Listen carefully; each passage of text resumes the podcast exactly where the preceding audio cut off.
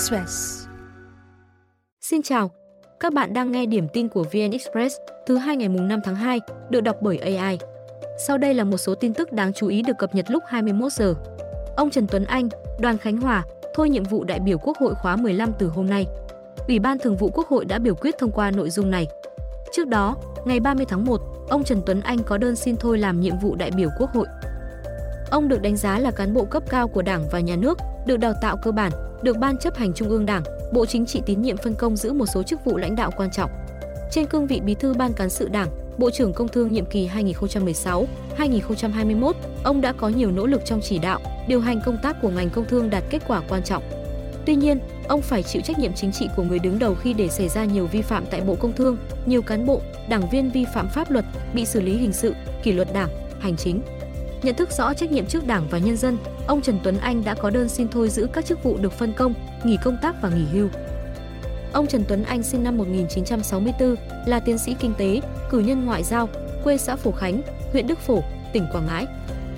Cuối tháng 5 năm 2021, cử tri cả nước đã bầu đủ 500 đại biểu Quốc hội khóa 15, hiện còn 492 đại biểu.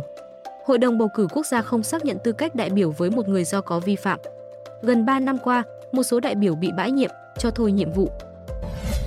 Huấn luyện viên Park Hang-seo sẽ nắm vai trò định hướng tương lai, hỗ trợ đào tạo trẻ và vận hành câu lạc bộ Bắc Ninh, đội bóng mới thành lập và sẽ thi đấu tại giải hạng nhì quốc gia 2024.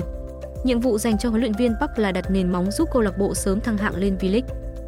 Sau khi chia tay đội tuyển Việt Nam vào tháng 1 năm 2023, huấn luyện viên Park chưa nhận lời dẫn dắt đội bóng khác dù từng được đồn đoán đàm phán với tuyển Thái Lan, Trung Quốc, Indonesia hay Singapore. Công việc chính của ông hiện nay là phát triển học viện bóng đá trẻ Park Hang-seo tại Việt Nam. Hiện huấn luyện viên Park đang ở Hàn Quốc chịu tang mẹ qua đời hôm mùng 2 tháng 2. Lễ tang được tổ chức hôm nay. Câu lạc bộ Bắc Ninh mới thành lập từ tháng 12 năm 2023. Theo quy định, đội phải bắt đầu chơi từ giải hạng 3 nhưng đã mua suất từ gia định FC ở giải hạng nhì. Việc thành lập câu lạc bộ nằm trong đề án phát triển bóng đá Nam tỉnh Bắc Ninh giai đoạn 2024-2030. Sở Văn hóa, Thể thao và Du lịch tỉnh sẽ đảm bảo kinh phí chi trả tiền lương, tiền dinh dưỡng và các chế độ khác đối với huấn luyện viên, vận động viên, thuê chuyên gia theo quy định, bên cạnh các vấn đề khác liên quan đến công tác đào tạo, huấn luyện. Giải hạng nhì 2024 khởi tranh từ ngày 28 tháng 3 đến ngày 19 tháng 6 với 14 đội tham dự. Hai đội thắng giành quyền lên hạng nhất mùa 2024-2025. Hôm nay, Cảnh sát biển Việt Nam và Hải cảnh Trung Quốc tổ chức tuần tra chung trên vùng biển giáp danh nhằm tăng cường phối hợp đấu tranh phòng chống tội phạm trong dịp Tết Nguyên đán. Hai bên tuần tra chung từ điểm số 1 đến điểm số 9 trên khu vực biển giáp danh thuộc địa phận thành phố Móng Cái, tỉnh Quảng Ninh và thành phố Đông Hưng, phòng Thành Cảng, tỉnh Quảng Tây, Trung Quốc. Đây là nơi có nhiều hoạt động xuất nhập khẩu, trao đổi hàng hóa giữa hai nước, đồng thời cũng là khu vực thường bị lợi dụng để tiến hành các hoạt động vi phạm pháp luật như buôn lậu, gian lận thương mại, vượt biên, nhập cảnh trái phép bằng đường biển. Đây là lần đầu tiên lực lượng cảnh sát biển hai nước tổ chức tuần tra chung trên vùng biển giáp danh. Hoạt động này sẽ được tiến hành mỗi quý một lần từ năm nay nhằm duy trì an ninh trật tự, bảo đảm việc chấp hành pháp luật của người dân hai nước. Mới đây, 9 trường đã công nhận và sử dụng kết quả kỳ thi đánh giá năng lực của Đại học Sư phạm Hà Nội để xét tuyển. Trong đó, Đại học Y Dược Thái Bình là trường đầu tiên trong khối y dược sử dụng kết quả này. Đây cũng là lần đầu tiên trường này sử dụng kết quả từ một kỳ thi riêng. Nhà trường chưa công bố điều kiện, tiêu chí xét tuyển cụ thể. Hiện, các trường y vẫn tuyển sinh chủ yếu dựa vào kết quả thi tốt nghiệp trung học phổ thông. Chỉ có trường Đại học Y Dược, Đại học Quốc gia Hà Nội và khoa Y, Đại học Quốc gia Thành phố Hồ Chí Minh xét tuyển dựa vào điểm thi đánh giá năng lực do hai đại học này tổ chức. 8 trường còn lại sử dụng kết quả kỳ thi đánh giá năng lực của Đại học Sư phạm Hà Nội gồm Sư phạm Hà Nội, Sư phạm Hà Nội 2, Sư phạm Thành phố Hồ Chí Minh, các trường sư phạm thuộc Đại học Huế, Đà Nẵng, Thái Nguyên, Đại học Vinh, Đại học Quy Nhơn. Danh sách này có thể tăng trong thời gian tới. 2024 là năm thứ ba Đại học Sư phạm Hà Nội tổ chức kỳ thi đánh giá năng lực. Kỳ thi năm nay sẽ diễn ra vào ngày 11 tháng 5, kết quả thi được công bố trước ngày 1 tháng 6. Sở Giáo dục bang Nam Australia vừa tạm dừng nhận đơn đăng ký của học sinh phổ thông lớp 1 đến lớp 12 ở 3 tỉnh Nghệ An, Hà Tĩnh và Quảng Bình. Quyết định được đưa ra sau khi xem xét quê quán của một số học sinh rời nhà trọ mà không được phép. Sở Giáo dục bang Nam Australia nói, quyết định này phù hợp với đạo luật về dịch vụ giáo dục dành cho du học sinh nhằm duy trì tính toàn vẹn của hệ thống thị thực Australia. Từ tháng 12 năm 2023 đến nay, đã có 4 du học sinh Việt ở Nam Australia biến mất khỏi nhà trọ. Theo nhà chức trách, đến nay không có thông tin hoặc bằng chứng nào cho thấy 4 học sinh này gặp nguy hiểm và dường như chủ động lẩn trốn chính quyền. Công an đang làm việc với các cơ quan để xác định vị trí, cũng như đảm bảo phúc lợi cho họ. Sau thông báo này, những học sinh từ Nghệ An, Hà Tĩnh, Quảng Bình sẽ không xin được thư mời nhập học cho đến khi có thông báo mới. Tính đến tháng 10 năm 2023, hơn 31.600 sinh viên người Việt ở Australia, xếp thứ 6 về số lượng du học sinh, sau Trung Quốc, Ấn Độ, Nepal, Colombia và Philippines. Số này bao gồm sinh viên cả hệ phổ thông, đại học, cao đẳng, các chương trình học nghề hay tiếng Anh. Sau đây là thông tin lúc 17 giờ. Bộ Y tế đang lấy ý kiến chuyên gia, đơn vị chuyên môn, từ đó đề xuất xác định nồng độ cồn cao hoặc nghiêm trọng trong máu, khí thở tài xế. Đề xuất này được đưa ra trong bối cảnh Ủy ban An toàn giao thông quốc gia cho rằng cần xử lý hình sự tài xế có nồng độ cồn mức cao dù chưa gây hậu quả. Pháp luật hiện hành quy định người có nồng độ cồn ở mức 3 trên 0,4 mg trên lít khí thở hoặc quá 80 mg trên 100 ml máu, dù cao đến mấy vẫn chung một hình phạt nên chưa tương xứng mức độ vi phạm. Tránh văn phòng Ủy ban An toàn giao thông quốc gia đề xuất nếu vi phạm nồng độ cồn vượt mức 3 vẫn nên phân tách thành các mức phạt hành chính cao hơn. Tài xế vi phạm nồng độ cồn đặc biệt nghiêm trọng dẫn đến mất hoàn toàn kiểm soát, có thể gây tai nạn giao thông thảm khốc thì cần xử lý hình sự. Theo bộ luật này, vi phạm giao thông có khả năng dẫn đến hậu quả như làm 3 người chết trở lên, gây thiệt hại tài sản 1,5 tỷ đồng trở lên. Nếu không được ngăn chặn kịp thời thì có thể bị phạt tù đến 1 năm. Để có đủ căn cứ xử lý hình sự, cơ quan chuyên môn, đặc biệt là ngành y tế cần có văn bản quy định vi phạm nồng độ cồn ở mức độ nào là đặc biệt nghiêm trọng khiến tài xế mất kiểm soát hoàn toàn. Từ đó, Hội đồng thẩm phán Tòa án Nhân dân tối cao có thể ban hành hướng dẫn cơ quan chức năng thực hiện quy định của bộ luật. Hiện, các văn bản chỉ quy định ba ngưỡng nồng độ cồn để xử phạt, chưa phân rõ thành các mức độ cụ thể trong đó có mức nghiêm trọng.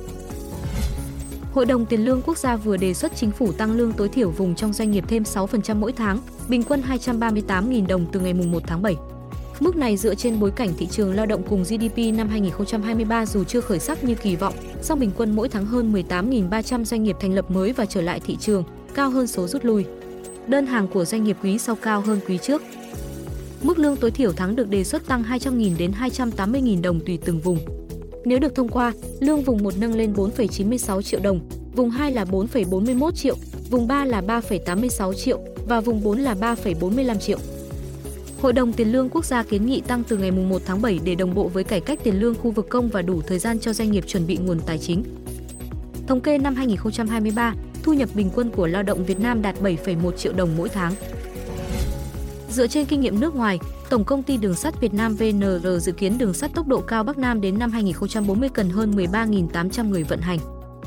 VNR vừa lập đề án tái cơ cấu doanh nghiệp để quản lý, khai thác đường sắt tốc độ cao, trình Bộ Giao thông Vận tải. Tuyến đường sắt tốc độ cao Bắc Nam cần 8,98 người cho mỗi km. Giai đoạn 1 từ năm 2027 đến 2035 với hai phân đoạn đầu tiên dài 651 km, dự kiến cần hơn 5.900 người. Giai đoạn 2 từ 2035 đến 2040 hoàn thiện đoạn còn lại dài 894 km, cần hơn 7.900 người. Giai đoạn đến 2027, VNR dự kiến đào tạo 200 cán bộ chủ chốt gồm giáo viên, kỹ thuật, tài chính, quản lý dự án bằng nguồn vốn của tổng công ty và các đơn vị trực thuộc. VNR dự kiến lập hai đầu mối để quản lý, bảo trì và khai thác kết cấu hạ tầng đường sắt tốc độ cao trục Bắc Nam. VNR sẽ tiếp tục điều hành tập trung, thống nhất toàn mạng đường sắt hiện có thông qua Trung tâm điều hành vận tải đường sắt. Tháng 2 năm 2019, Bộ Giao thông Vận tải trình chính phủ báo cáo tiền khả thi dự án đường sắt tốc độ cao Bắc Nam đi qua 20 tỉnh thành. Đây là tuyến đường đôi, điện khí hóa, tốc độ khai thác 320 km/h. Tuyến được đặt mục tiêu đến năm 2025 hoàn thành phê duyệt chủ trương đầu tư dự án đường sắt tốc độ cao Bắc Nam và khởi công trước 2030. Thủ tướng Phạm Minh Chính vừa lưu ý các cơ quan khi xem xét điều chỉnh giá điện phải phù hợp thị trường, không giật cục, nóng vội. Thông tin được nêu tại buổi làm việc với 19 tập đoàn, tổng công ty thuộc Ủy ban Quản lý vốn nhà nước tại doanh nghiệp hôm nay.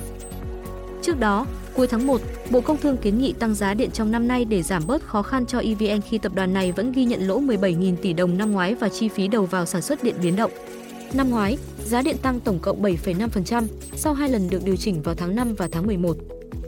Với đề xuất của Bộ Công Thương, nếu được cấp có thẩm quyền đồng ý, đợt tăng giá tiếp theo có thể vào tháng 5 năm nay. Việc này, theo Bộ Công Thương, nhằm phản ánh biến động các chi phí đầu vào và giúp EVN có nguồn lực thanh toán cho chủ đầu tư các nhà máy điện. Căn cứ quân sự Mỹ ở miền đông Syria bị dân quân do Iran hậu thuẫn tập kích bằng UAV, khiến 5 tay súng người cướp thiệt mạng và khoảng 20 người bị thương. Hiện chưa có ghi nhận về thương vong của lực lượng nước này sau cuộc tập kích. Bộ Quốc phòng Mỹ chưa bình luận về thông tin.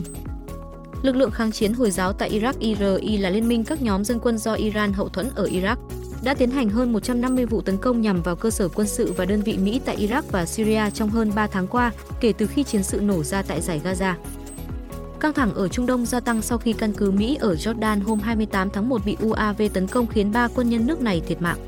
Washington cáo buộc IRI thực hiện vụ tập kích và hôm 2 tháng 2 đã tiến hành một cuộc không kích quy mô lớn vào lực lượng đặc nhiệm Quds thuộc vệ binh cách mạng Hồi giáo Iran cùng các nhóm dân quân được Tehran hậu thuẫn ở Iraq và Syria. Đòn không kích của Mỹ đã phá hủy hoặc làm hư hại 84 mục tiêu tại hai quốc gia này, nhưng dường như không gây thương vong cho lực lượng Iran. Cố vấn an ninh quốc gia Nhà Trắng cảnh báo đòn trả đũa này chỉ là sự khởi đầu. Thông tin sẽ tiếp tục được cập nhật lúc 6 giờ sáng mai.